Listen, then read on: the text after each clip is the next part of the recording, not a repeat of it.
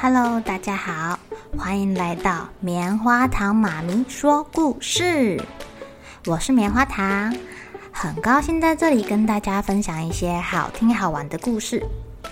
偷偷预告一下，每个礼拜五啊，棉花糖妈咪会跟大家讲一系列的原创故事。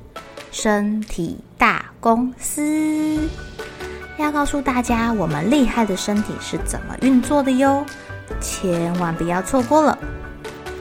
也欢迎小朋友在听完故事后，把你想到的画面给画下来。棉花糖妈咪会把它放在粉丝专页上面，让更多小朋友可以分享你的创意哦。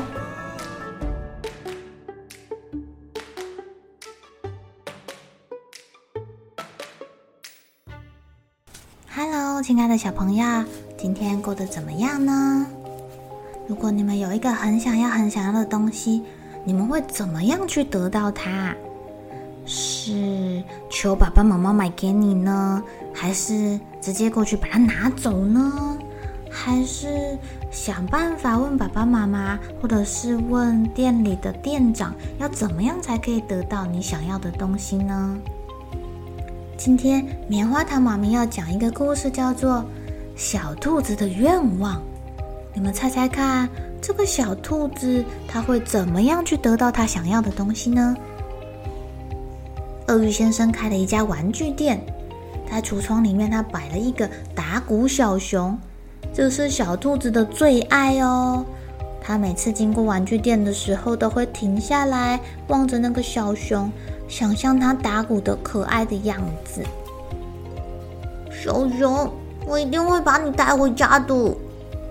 小兔子贴着橱窗，凝望着小熊，在心里面喊着：“只可惜他没有钱啊，他口袋空空的，没办法买任何的东西。”小兔子盯着小熊，盯了好久，脑中开始胡思乱想喽。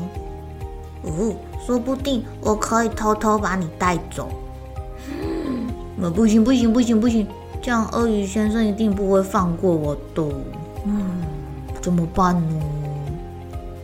这时候啊，树上忽然传来了乌鸦的声音：“哎，小朋友，你又来看小熊啦？”“对啊，乌鸦先生，我我是真的很想要把它买下来啦。我我我我我没有钱。”小兔子有一点点心虚，因为它刚刚想要把它偷走。嗯，没钱，你就想办法赚钱存钱啊。你光在这边看呐，是没有用的啦。乌鸦的话还没有说完，就忽然看到鳄鱼跑出玩具店，大喊：“别跑，别跑，有小偷！快点把我的玩具还过来！”原来小刺猬忍不住偷了一个青蛙布偶，被发现了。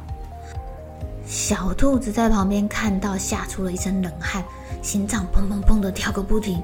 他他不敢追过去看看到底会怎么样。因为他刚刚也动了这个偷东西的念头。他走进玩具店里面，发现里面空荡荡的，一个人也没有，都去追小刺猬了。他跟自己说：“还好我没有做傻事。”他在店里面等了一会儿，没有任何人回来。这个时候没有人呢。你们觉得小兔子会怎么办呢？会怎么做呢？小兔子心想：万一有客人来了怎么办？我还是再多待一会儿，等鳄鱼先生回来再走吧。过了好久的时间，鳄鱼先生终于拿着青蛙布偶回来了。原来呀，他还带着小刺猬去找刺猬爸爸，跟刺猬爸爸说，所以才会离开这么久。小朋友，你想要买什么吗？鳄鱼看到了小兔子，他问说：“没有啦，我是看你店里没有人，我帮你看店呐。”哦，你真是个好孩子哎，谢谢你哦。店里呀，只有我一个人，有时候真的忙不过来哎。哎，这时候小兔子忽然灵光一闪，他想起了乌鸦的话，他问鳄鱼说。那我可以帮你打工吗？我会做很多事情哦。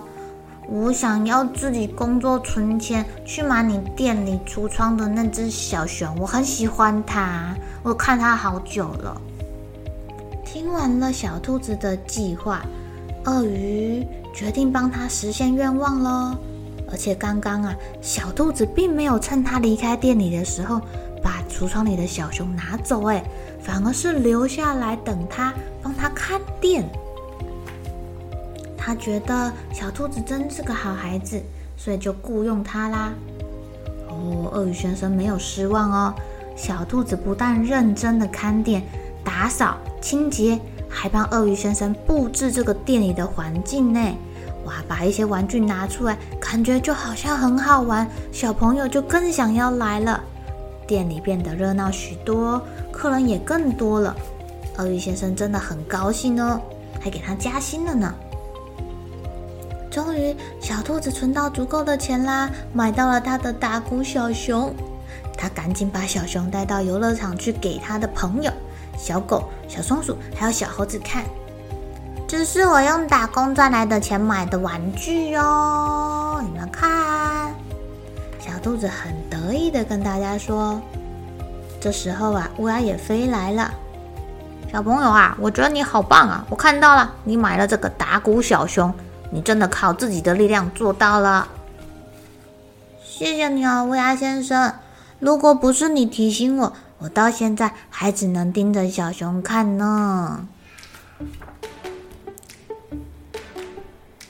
亲爱的小朋友，小兔子很棒吧？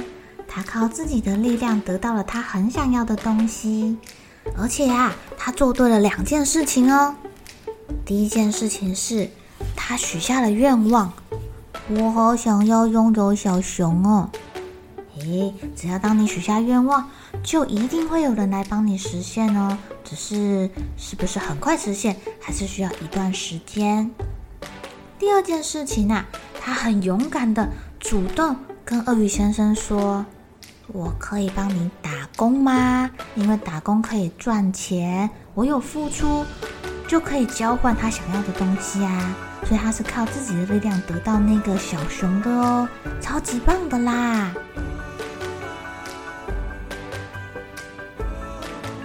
好了，小朋友该睡觉了，一起来期待明天会发生的好事情吧！